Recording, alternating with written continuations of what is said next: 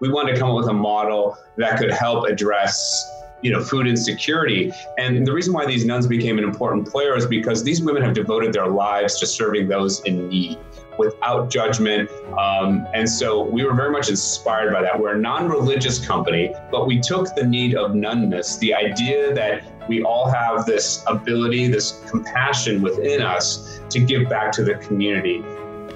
We all have it folks and welcome. You are listening to the Real Leaders Podcast, your number one source for impact leaders harnessing capitalism to sustain the planet, people, and profits. I am your host, Kevin Edwards, and that excerpt, my friends, was from the co founder, Brian Janesco, who was joined by his partner, Kuda Biza, to share why the world doesn't need another Oreo, how nuns inspired them to bake social responsibility into their cookie company, and what leadership is needed from investors to help solve food insecurity.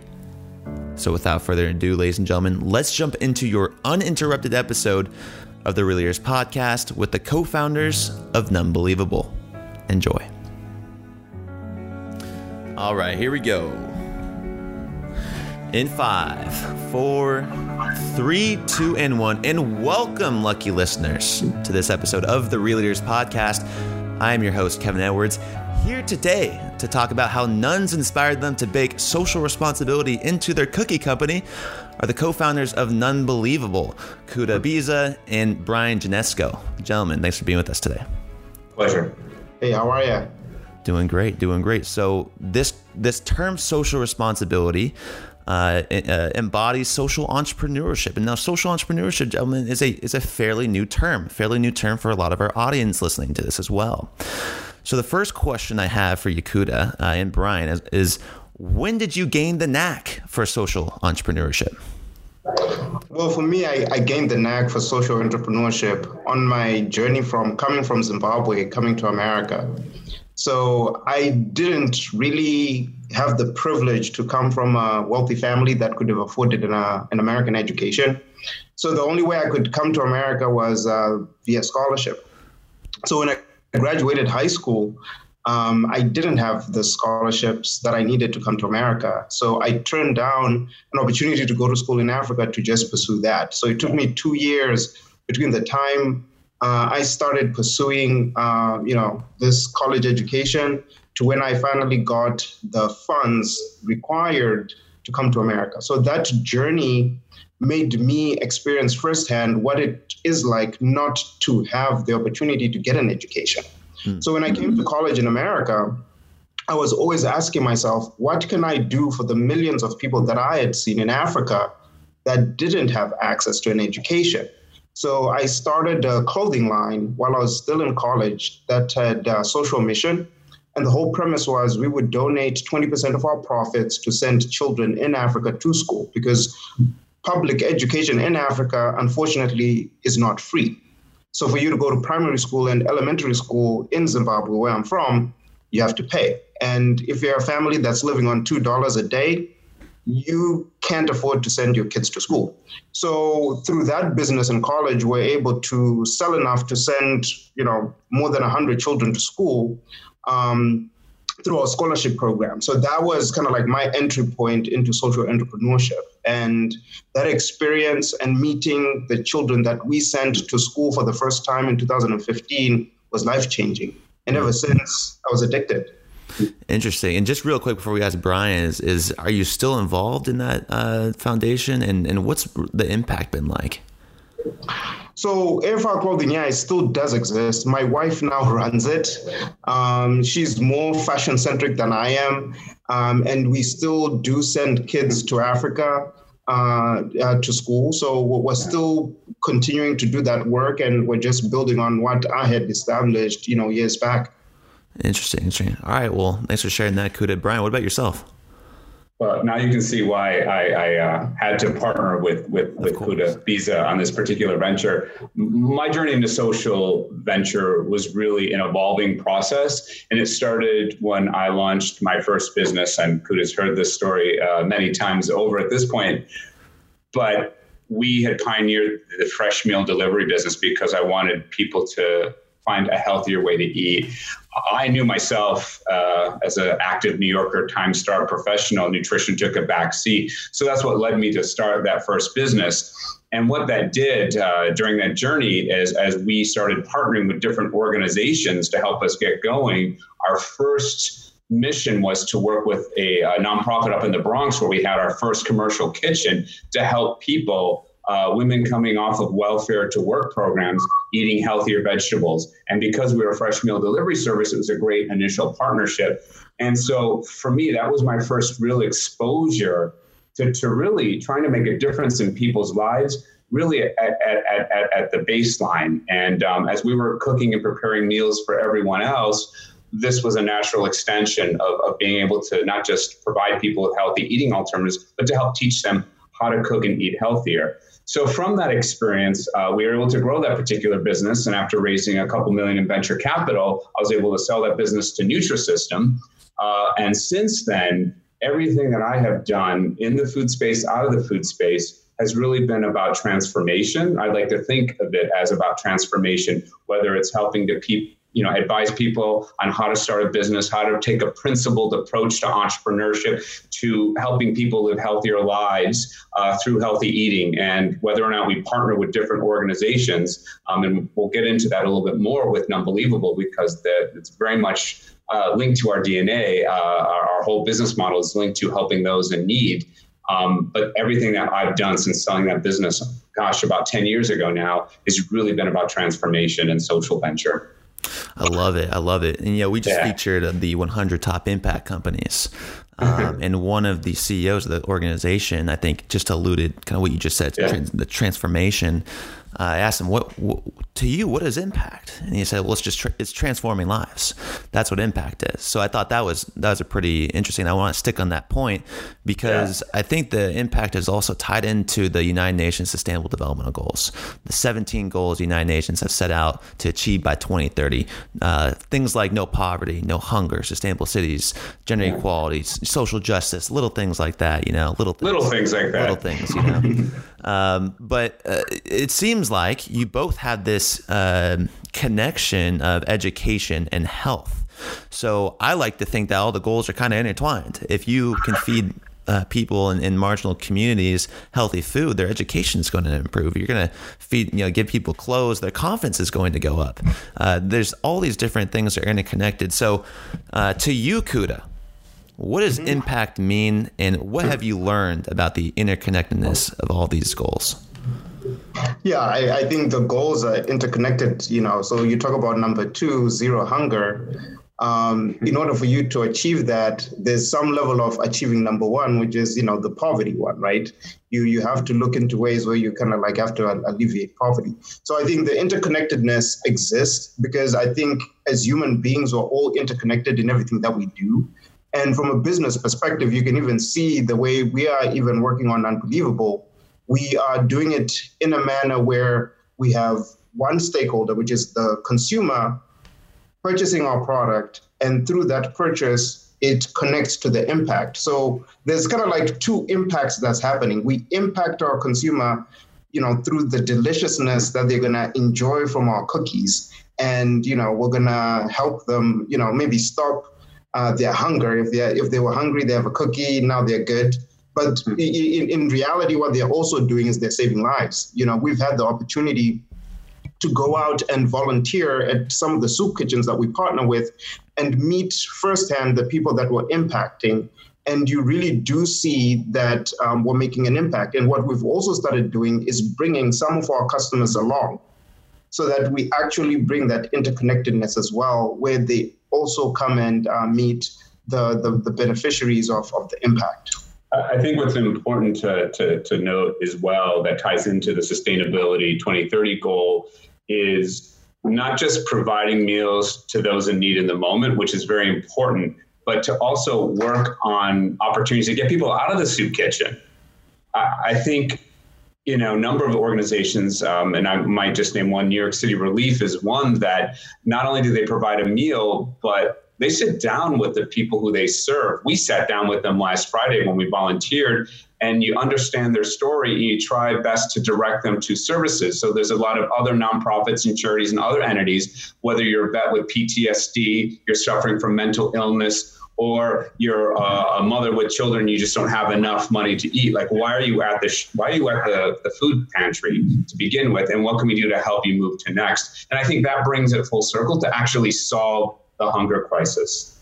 And that's an important element about what we're trying to to advocate as well. Got it, got it. And, and, what I think, okay, let's let's take a deeper dive into what is a social entrepreneur. So I want you kind of to both tell me for our audience how you would describe uh, a social, let's say a social enterprise, non-entrepreneur. Let's say a social enterprise, Kuda. To you, what is a social enterprise, and how is Nunbelievable a social enterprise specifically? So for me, the social enterprise is, you know, people usually say like, oh yeah, for profit.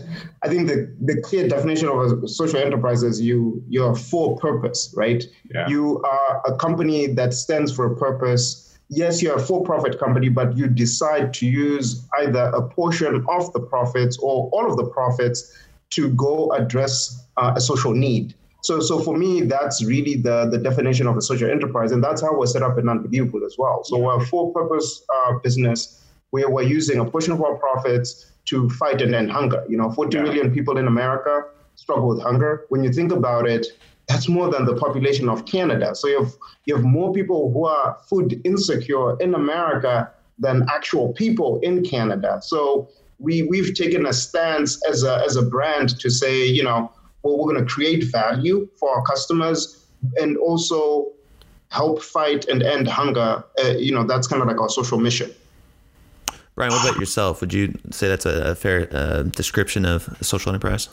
That, that's a very fair description. I think where models, business models today, and certainly in the future are moving is toward the idea of not just social enterprise, but for profit with a mission. When you think about the impact that a company can have, uh, certainly on the bottom line, when I look at any business that I'm, I'm starting today or I'm advising on, on, on starting, there has to be woven into the DNA a connection to a cause. And why that's important is because that, that touches every stakeholder in the organization, whether it's the customer, the employees. You as an employee, you have a choice. We're in a low unemployment rate right now. I've got to find ways to motivate you. So even if I wasn't interested in the cause, just to keep and retain employees, talent, we should be doing this, right? But you're you're dealing with customers, you're dealing with employees, you're dealing with with suppliers, you're managing other participants in the ecosystem. And so when you're for profit and for purpose, you're now combining all of this. And I think you're creating, uh, my belief is that you're going to create a model that's here for the long term.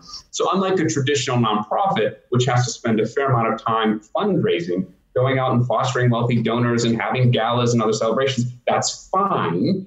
But I think as a business, we can create a model where if you're donating 5, 10, 15, 20% of every dollar that you generate to supporting one of these causes, it becomes an authentic connection. And those businesses can be here for the long term. So, in short, I think the days of businesses on Wall Street that are just focused on quarterly profits, I think those are coming to an end if that is the only thing that you're looking to manage.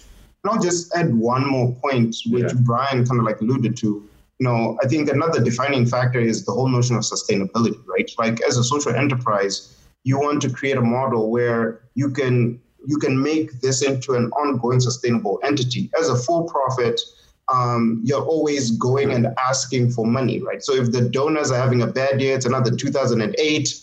You know, the donations yeah. might not come in, and you won't be able to to provide impact. But if you're meeting a consumer need, you know, for us, people are going to eat 365 you know days a year yeah. three times a day. So that's a need.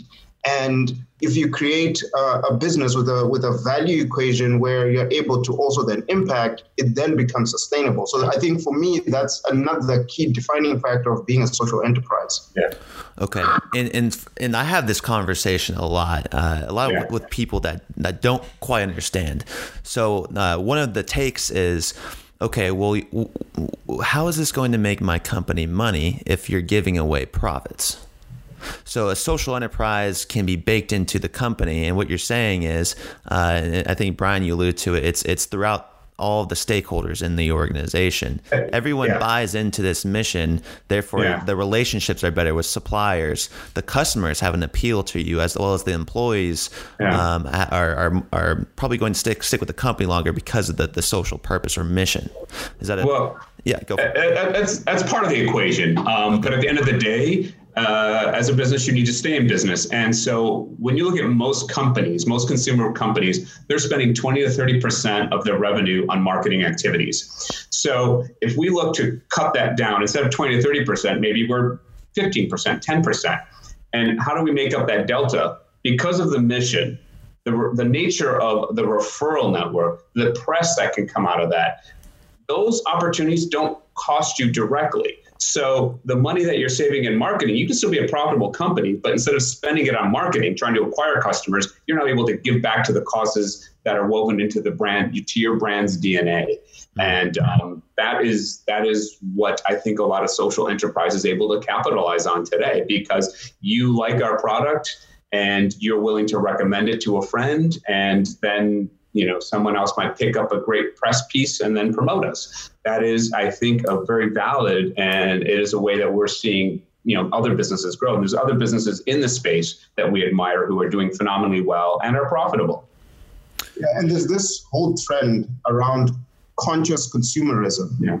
where consumers are now very conscious of how they vote with their wallets. Because every day when they go buy products you know they're they're voting right so a lot of consumers nowadays are, are really willing to even pay a premium for a brand that is a social mission. So with other regular businesses, maybe their way to to really win share is by you know being uh, discounted in price you know for, for for for us you can you can maintain you know your premium price because you have that social mission. So you can make the economics work that way. And there's been studies um, you know by organizations like pledgelink that have actually shown that brand loyalty is actually high for brands that have a social mission because people feel that they're part of something much yeah. bigger than just a transactional relationship um, and you know, we we've experienced it in our you know short lifetime when we've gone with customers, like I said earlier, to the soup kitchens. They are willing to spend their time to come and spend the day with us because they mm. feel that they are part of a bigger movement. So because of that, there, there's an opportunity where you don't have to then cut down on prices. You can still charge what makes sense economically for you to remain profitable because consumers are willing to pay that yeah. extra 5% because they know that this is a bigger mission, it's a bigger purpose, and they want to be part of it. And uh, I'll also add that it's um, because of the premium nature, and I think even uh, about Nunbelievable, we use high quality, clean ingredients, uh, non GMO. So we do have a premium product in and of itself. And so when you play in this world, you have a little more latitude, as opposed to an Oreo cookie or a more traditional uh, cookie, which, as, as Put alluded to, is it's almost a race to the bottom because you're a low cost provider. And it, every penny, everything that you uh, on your supply chain, it, it's it's not a winning proposition. It's very difficult to uh, to be a brand of consequence. I think when you're it's a race to the bottom. Uh, where we're playing because we're higher quality, we're better for you ingredients we have a little more latitude and uh, customers vote with their wallets. They want to know that their dollar has purpose and uh, impact. Kuda, how, how old is this company? Nunbelievable. So we we launched Nunbelievable on October 14th, 2019. So oh, about I remember the day, I'll never forget it. Um, so about you know five months old. Yeah. So you know we're, we're still fairly young, but you know mm-hmm. we're excited with the progress that we've been able to make in, in such a short period of time. Uh, even during pre-launch, we, we even had customers purchasing because they believed in the mission, they believed in the vision, and they wanted to be a part of it. Brian, yeah, part, of our, um, part, of the go-to market was um, getting pre-orders, and I think that's quite common. A lot of companies you'll see raising money on Kickstarter, which a generates awareness, b generates pre-sales, c demonstrates that there's a demand for a product. Um, we didn't use Kickstarter per se, but we had uh, an audience that we could launch into. We did a couple of big events before we officially launched to just generate interest, awareness, traction and some sales. And we were very fortunate in that regard. So, Brian, when when you launched NuKitchen, it got you said it got bought by Nutrisystems. And yeah. what came along with that? Now, if Nunbelievable is say to get acquired and, yes. and bought out, uh, some investors who, if if they're not aligned with the mission of the company, may come in and say, okay, well, how do we maximize shareholder value, which would, would be the opposite of maximizing stakeholder yeah. value. Yeah. And they say, okay, well, we don't want to give these profits away. What would you say to an investor like that? And how would you deal with those difficult decisions to stick with the non-GMO healthy nutrients as well as the social responsibility aspect? That's a great question. It's, it's a really good question. And and let's start with uh, the investor investor, uh, we wouldn't align with an investor uh, unless they believed in this. And frankly, all market indicators, all the trends. Uh, I, I, I, work with and advi- I'm an advisor at Sparks and Honey, a think tank, on the future of ingredients and what people are looking for. And clean ingredient decks are, are the way of the future. So, number one, if they weren't into uh, whether it's non GMO, organic, or clean eating, it's not the future, number one. Number two, that isn't the right investor for us because if that's how they're aligned, then they're probably not aligned in other ways that we think about building a business, building a team, uh, fostering a team. So uh, we just wouldn't entertain that. And there are enough investors today and even venture capitalists and venture backed models who are interested in this. If we look at some of the uh, analogs in this space, whether it's Bombas Socks, uh, Tom Shoes, some of the other for-profit, uh, for-purpose companies, they're able to attract investment. So we're not the first in this space. Uh, we may be the first as a premium baked goods company because I don't know anyone else that's doing what we're doing, um, certainly at our level. Um, but uh, I am not at all concerned or worried about finding the right investors and aligning with the right kinds of folks who can help us scale and grow this into a billion dollar brand. Um, because the bigger we become, the more more impact we can have in the world. Amazing. Amazing. And so, uh, Kuda, if I go to any uh, impact conference, there's going to be someone there that is going to be presenting about the importance of measuring impact. Uh, organizations that m- measure more than just the bottom line and what is on the balance sheet.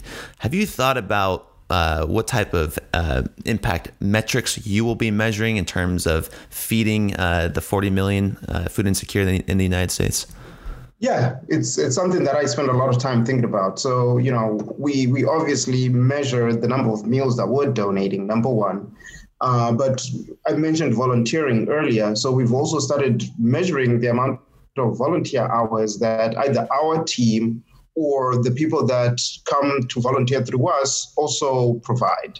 And as as the business evolves, um, I'm pretty sure we're going to be adding more metrics to this. And, you know, we're looking into our entire supply chain as well to really figure out how can we optimize and become more sustainable in those in those areas and that will be another metric that we will measure as well because we're also quite um, you know in tune with some of the issues that we face things like climate change being you know more responsible to the earth. So we have a little bit of way to go there, but these are things that we're working to optimize as the business grows. So those are going to be other areas that we're going to be measuring in terms of uh, our impact. But we do believe in that triple bottom line scoreboard um, and just having these scorecards because that's how you're able to measure success. So whatever you can measure, you can manage. So so for us, it's, it's something top of mind.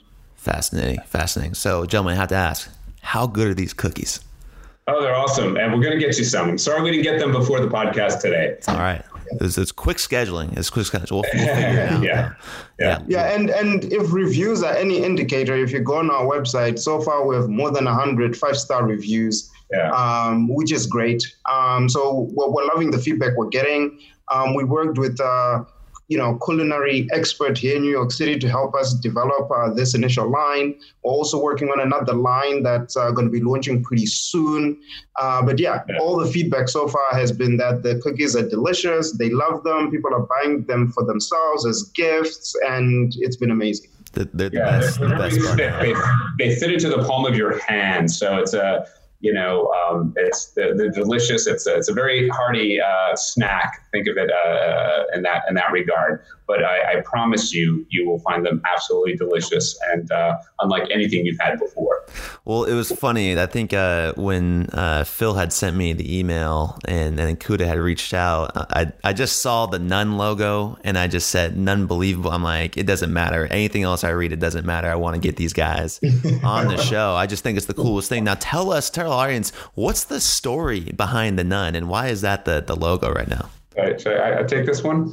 Uh, we, we, we, can wait. We, we can wait. We were inspired by uh, a group of nuns in San Francisco whose mission uh, they were being evicted from their mission. I think it was in 2016, and um, a group of good Samaritans led by Tony Robbins and Mark Benioff went in and bought the mission for them, and um, as we got to know the Tony Robbins organization and Mark Benioff and a few of the other investors, we wanted to come up with a model that could help address you know food insecurity. And the reason why these nuns became an important player is because these women have devoted their lives to serving those in need without judgment. Um, and so we were very much inspired by that. We're a non-religious company but we took the need of nunness the idea that we all have this ability this compassion within us to give back to the community. So again, we're, we're, we're non-religious, but we are affiliated with multiple charities. Uh, some might be religious, like a couple of Catholic charities, uh, but the ones we're working with in New York, such as New York City Relief, Joshua's Kitchen in uh, South Florida, um, are a-religious. Um, so we're, we're not looking to be that, but we did want to play with that brand. We want to have a little fun with the brand because it's a serious subject. Uh, but at the same time, we wanted to recognize the, the good works that these particular uh, women uh, are doing. And so uh, supporting those efforts to both provide meals to someone in need today, but also figure out a way to get someone out of the soup kitchen tomorrow, which does become an important metric that ultimately we will be able to track. Right. I mean, these are people dedicating their lives to service, uh, and yeah, it's yeah, they're impressive yeah. people. I, I don't know how they do it, to be honest, but they, they do, and that's that's part of who they are, part of the mission. Now, where are these cookies being made?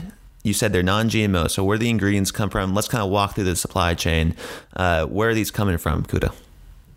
So the cookies are baked in Los Angeles, in California. Yeah and um, the the ingredients come from you know pretty well vetted suppliers, some that are local within the California area, and some throughout the country. Yeah. So you know we ship out of the Midwest. That's where we have our you know uh, warehouse. So yeah, they're they're made in on the West Coast, and we ship all over the country.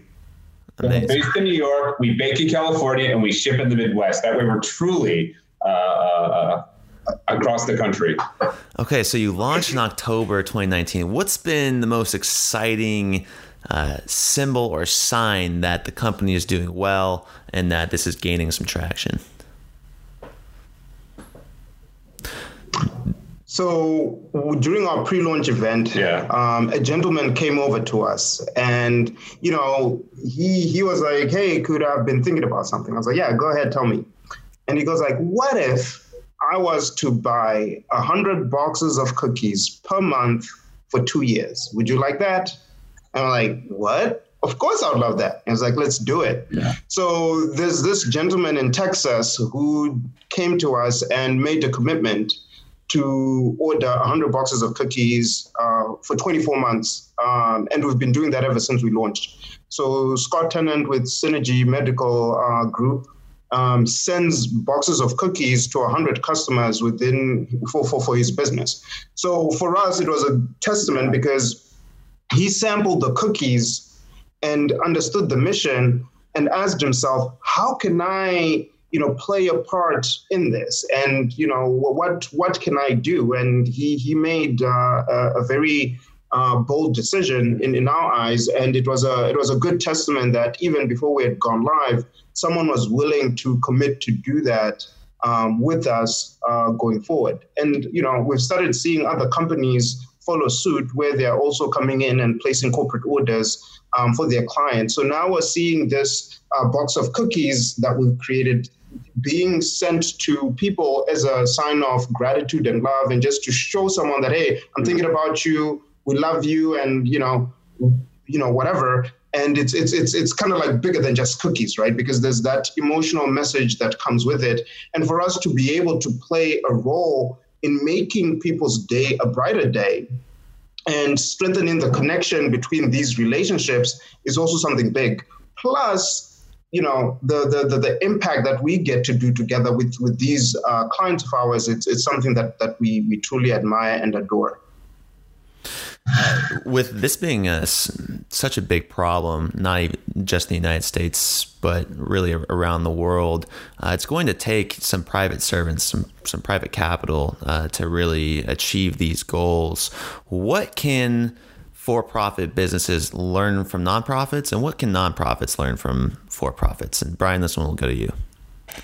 Yeah, well, for profits, uh, I'll start with, with, with that one. I, I, think what they have, the advantage there is that they already have a, a sustainable business model in theory uh, that's generating uh, profit. They've got the infrastructure set up uh, so that you have revenues, expenses, and then you have some degree of profitability uh, that, that, that varies. And so I think with that structure set up, fundamentally you're there. But what needs to happen dovetails a little bit into what I said earlier about embedding in your DNA within the ecosystem, starting with your employees, um, aligning around missions that are a mission that's important to your particular business, whether it's food, fighting hunger, um, addressing some other impact, mental wellness, health. Uh, there's there's an impact, uh, whether it's a nonprofit impact or not, but there's a way we can treat you know treat the employees so that they feel a part of the solution and that every day when they come to work they're motivated they're inspired to, to, to do better and then of course that translates to better interactions with the customers who then in turn are happier to engage with your brand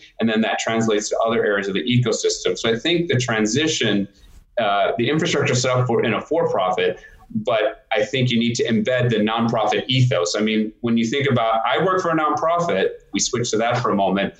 What that typically means is I'm either donating my time or I'm not making much, but I'm doing it because I love it so very much. And that's the ethos that you want to bring into a for profit company. But let's also now go back to the nonprofit. Why does a nonprofit, why do you have to starve or not take a salary or take a substandard salary to do the things that you love and to help solve a world problem, right?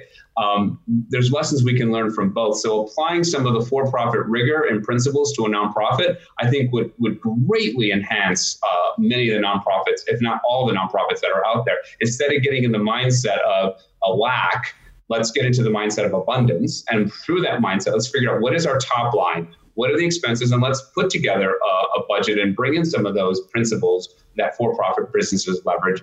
Uh, so you've got the ethos already, you bring in the principles, and I think it's just over a period of time you can then operate in a, in a way that you can be sustainable and actually throw off something uh, at the end of the day that can help you know, in a nonprofit case, uh, fund uh, a rainy day fund so that you can continue through those downturns. Uh, uh as you know, the economy is cyclical and uh, we've been in a 12 year cycle right now, which has been phenomenal. But at some point, winter will come and there will be a downturn. So, what are we doing to help prepare for that? Another conversation for another time, which I'm perfectly happy to talk about. But uh, these are all things that I think are really important for nonprofits and then, uh, you know, for profits as well.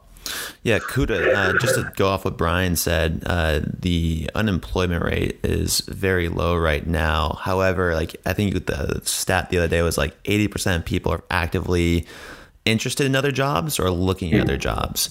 Uh, when so when Brian's mentioning like purpose filled work and, and being motivated and engaged, how has that worked for you? Maybe ex- explain your journey as a social entrepreneurship and how does this social engagement, this purpose, drives you every morning? So I've been, you know, privileged enough to be on both sides of the coin. So when I graduated, I actually went into corporate America, worked in a big Fortune 500 company, uh, worked on initiatives, even with Brian, where we created, you know, multi-million dollar businesses uh, you know, ran fairly large uh, operations. And, you know, we were successful, you know, publicly traded company and, and things like that. But for me, one piece that I was missing, which I was kind of like experiencing in my five to nine, right? In, in my job outside work was the fulfillment. You know, we were creating a lot of shareholder value and we were doing all these things, but I wasn't really feeling as if I'm, I'm, I'm making a difference and I actually quit uh, a very lucrative corporate position to start Nunbelievable because I wanted to be part of something that made a difference, something that I felt I was making an impact. So for me, you know, mastering the art of fulfillment is something really big because to be successful, you can be successful, but you can be successful and you're also depressed. So you need to then have that balance where yeah. you're both successful and fulfilled, and being in a in a business that actually makes a difference, and I can see the difference beyond just the numbers and the profits is something that has really balanced um, me personally. And I think for, for, for people out there who, who are kind of like going through this, I think you, you need to ask yourself that question, like, what's your purpose? And, you know, what what is it you know you feel is your calling and then go pursue it. Um, but also it comes back to the conversation of how can companies corporations that is learn from nonprofits. I think to be able to find a way where they can have you know some sort of connection deeper than just kind of like some of these general corporate social responsibility you know programs we see to, to really have a more authentic genuine connection so that their workforce gets fulfillment through what they do i think it's something that's really important and, and brian uh, yeah how has the experience helped you as well i mean a lot of young young adults these days, you know, they want to make a difference. Uh, yeah. They want to have an impact on the world, but you know the the money just isn't there. You know the money just is not there. It's very difficult. That's why i think i respect social entrepreneurs so much because it's, it's just another added task. It's it's a lot ch- more challenging in my opinion. I mean an entrepreneur is difficult enough alone. Uh, so where did you go for funding first and how did you know this is going to be a model that could scale? Um, I will disagree uh, on the fact that it's it's it's a lot harder. I think it's actually a lot easier to attract the right kind of people because of everything that we were talking about here. Uh, focusing on on, on attracting uh, employees and, and, and tapping into what's in your heart and what aligns with your core. Mm. People care about that today. People coming out of college, people in their 20s and 30s uh, and into their 40s are certainly thinking very deeply about making a difference while earning a living. So partnering with a business that right from the start, as part of its DNA, is connected to your core, that's pretty powerful. And so I would argue that uh, you're actually able to recruit and attract people uh, much, much easier.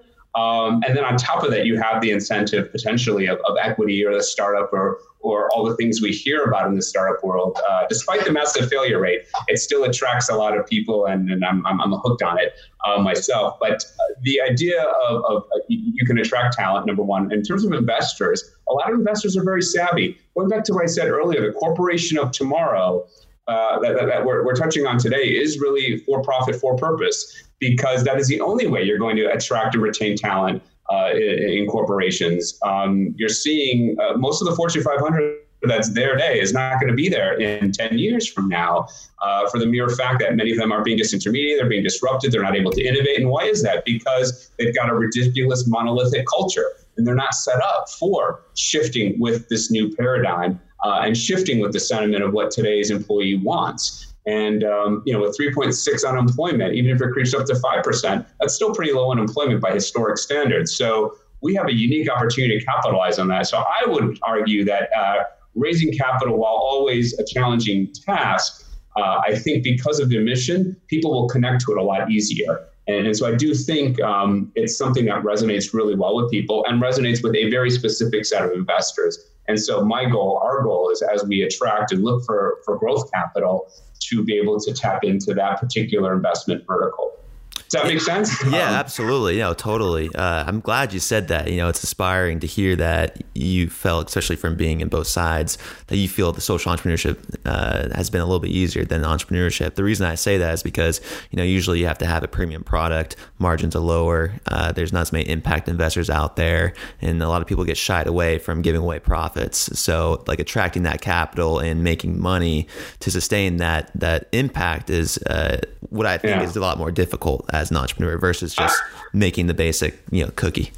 I uh, well, yeah, making basic cookie, but the world doesn't need another basic cookie. So um, I think if that's how you're going to go to market, I think you're going to be stuck in that particular case uh, anyway. Well, there we go. Well, let's hope uh, let's hope uh, more nuns can, can keep serving out there. More people can get fed. I really like that a lot. So, yeah. uh, uh Kuda, Brian mentioned uh, something about culture and that co- organizations are going to have to change their cultures.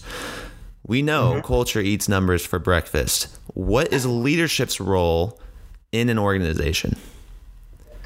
Well, leadership's role is really to facilitate the creation of the culture. It's something that I feel it's co-created, you know, with you, your team members, and sometimes even your customers as well. So, uh, as a leader, your role is just to facilitate that discussion and just make sure that you bring all the stakeholders together and co-create uh, that culture. It's not something where leaders should try to dictate down what the culture should be, because then you're trying to shove something down people's throats. I think you just need to facilitate and create a conducive environment um, to, to, to make sure that the culture is created. And, you know, you can also set parameters to also just make sure that, you know, there's freedom within those boundaries um, and just make sure that it's, it's in alignment with the vision. Uh, because sometimes if you just say like, hey, go at it, it, it might actually then hurt you. So you're just supposed to be kind of like a guide and empower the team yeah. uh, to to create the the culture for for the company so that everybody you know when they wake up in the morning look look themselves in the mirror getting getting ready to go to work they're coming to a place where they love and they know that they've played a role in creating that that atmosphere and Brian, how has your leadership developed, you know, since the startup to now? And and what's kind of your uh, your mindset when you go in with a new organization like this? yeah, it's a, it's, it's a great question. Um, I'll try to give a brief answer here because I, I do have a lot to say on this. Um, mindset is everything. And I do think uh, leadership does start with with you. You set the example uh, at the top, but at the same time, you allow sort of a bottoms up approach to uh, seeing how how um, your teams and what what it is that, that they want. Forcing things top down doesn't doesn't particularly work. But what I've learned in the last uh, uh, 15 sorry, before I was an entrepreneur, I spent a few years at, at, in Wall Street. And so I had some experience in corporate America uh, leading up to that. But as an entrepreneur is where I had the most freedom and freedom, not just to create a product and, uh, and, and, all those great things that come along with being an entrepreneur, but to, to really help create a culture. But it took a lot of time. Uh, I, I didn't have in my toolkit, if you will, certainly from the first venture to the subsequent ones that I've been working on, um, you know, a specific roadmap. But what I've learned is that you have to empower uh, employees to be able to make decisions so that if they're going to be accountable, they also uh, have the responsibility and they have the tools that they need to be successful. I also believe, number two, in coaching, mentoring, providing guidance. Uh, um, one-on-one guidance, helping them recognize their potential I, I understand that people may not work here for the rest of their life, and, and that's okay. What I would love to see is while you're here, you be the best you can be. You learn, you contribute, you you create value, you create more value than you take. That's a fundamental philosophy that I have. I always want to create more value for you than I take. Um, but at the same time, I also want to help prepare you for a path for the future as well, whether that's here or somewhere else. Um, you know, number three, I want us to be able to work hard and, and, and actually influence and do things that show impact, um, whether it's the bottom line, uh, donating to one of our partners that we're working with. But I think, you know, demonstrating an impact, it also shows people that we're making a difference. So I think that kind of brings it full circle, empowering people to be the best they can, providing mentorship and guidance, and then uh, you know helping showcase the influence that you can have both in the organization and outside of the organization. Beautifully put. Well, do I even, even need to ask the question now? Kuda I'll just throw this one out there? What is your definition of a real leader? We just heard from uh, uh some from Brian. Brian, I don't even know if you, you need to answer that question anymore. That was great. Oh, I will have something to add, but I'll, Kuda, you go first. Kuda, and uh, okay, this is a, a, wise man here. So for me, I think the yeah. litmus test of a real leader is their ability to create other leaders. Um, you know, because if you're a leader and you have so many followers, you know, I don't yeah. think you're really a leader. I think, uh, you know, the mark of a real leader is someone who can take something that's rough, help mold it, polish it, and, you know, turn it into a diamond. So your ability to create other leaders, I think, to me, is the definition of a real leader.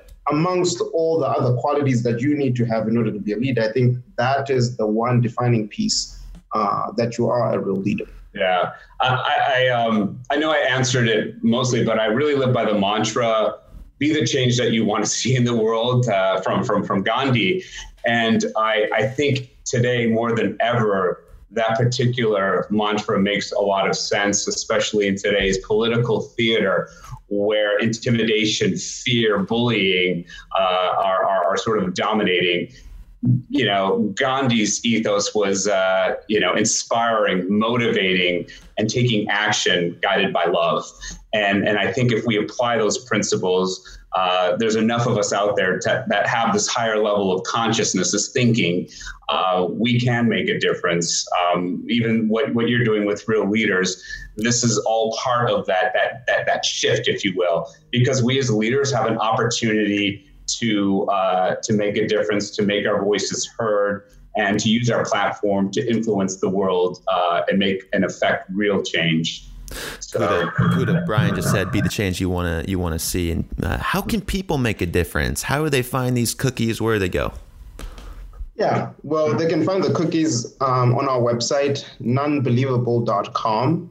Uh, we are also on Amazon, so they can also go on Amazon and just search Nunbelievable and they'll find us.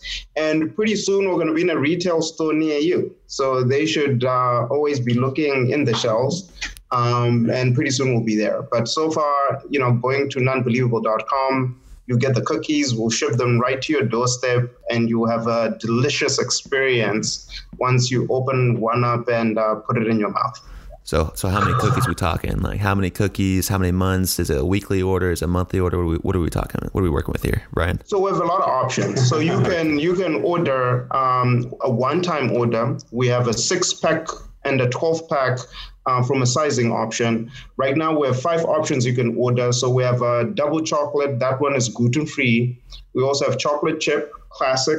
You know, you have to have chocolate chip in your in your portfolio. We also have a peanut butter, Brian's favorite, and my personal favorite is the oatmeal raisin. So you can either buy you know, as a as a pack of its own. So you can buy a six or a twelve pack of one of the flavors, or you can buy the assorted packs where it's a six pack of their, you know, all the flavors or a 12 pack of all the flavors. And that's our top seller right now. People are loving the assorted variety because I guess variety is the spice of life. Yeah.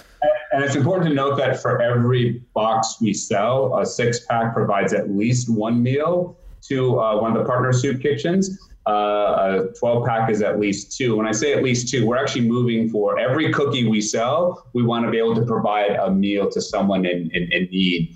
Um, and so uh, we're working toward that. We're not there yet, but um, we're very excited. Um, and based on the kind of partnerships across the country that we're forming, we'll be able to be able to provide proceeds for each uh, to, to, buy a meal for somebody that uh, is in need of it. Well, I'm excited and yeah. I'm hungry, and I, you know, before I, uh, well, we'll get them to you. We're gonna get them to you. So, uh, yeah, yeah, and we actually do have um, a gift for your audience. If they oh, just type in "real leaders," they will be able to get a 25% off discount oh. on Nunbelievable.com. Wow, how about that, people? Wow. Lucky listeners today tuning in, getting some getting some discount on some cookies. Uh, well, before I drool all over my microphone, uh, I just want to thank you all for coming on the Real yeah. podcast today.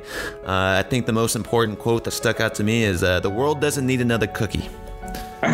And I really yeah, like that. I think that. that's a that's a really that's a really powerful statement right there because it really does when when you think about it. But something like this, that social uh, responsible company that's or responsibility that's really baked into that organization, yeah. the mission, everything that's doing, uh, it can really scale uh, this impact to, to, feed as many people yeah. as possible. So I just want to thank you, gentlemen, for coming on the show today. Uh, for Kuda Biza and Brian Janesco, I'm Kevin Edwards, asking to go out there and always, folks, keep it real. Thank you. Thank you. Bye bye. All right, and that's going to wrap it up for this episode of the Real Leaders podcast. But wait, folks, you are going to go home today with a 25% discount on any Nunbelievable box of cookies. All you got to do is go to real-leaders.com slash podcast and click on the box of cookies. There's a picture of a box of cookies that Kuda was able to send over to me. And trust me, folks, they are not lying. These are some delicious cookies. They're they're pretty big, they're nice and soft, and it, they're tasting good. I mean, there's four flavors. There's oatmeal raisin, there's peanut butter, there's chocolate chip, there's double chocolate chip. I liked them all. I even ate the oatmeal raisin that I usually don't even like, and it, it was a solid cookie. It's nice and moist. It's it's you just gotta check them out. They're like big, thick cookies. Anyways, go online to real-leaders.com slash podcast. You're gonna see a box of cookies. Click on the box of cookies, and you will automatically be applied a 25% discount. It's great for corporate gifts. It's great for giving to your friends uh, or, or any really team rallying cause. Uh, again, folks, they're non GMO cookies. They come neatly packed, wrapped, and concealed inside a cardboard box right to your front door or office building. Okay. Again, folks, that's real-leaders.com slash podcast. Click on the box and a coupon will automatically be applied to your order. All right, folks, go out there, be a good cookie, and get the gift that keeps on giving. Enjoy.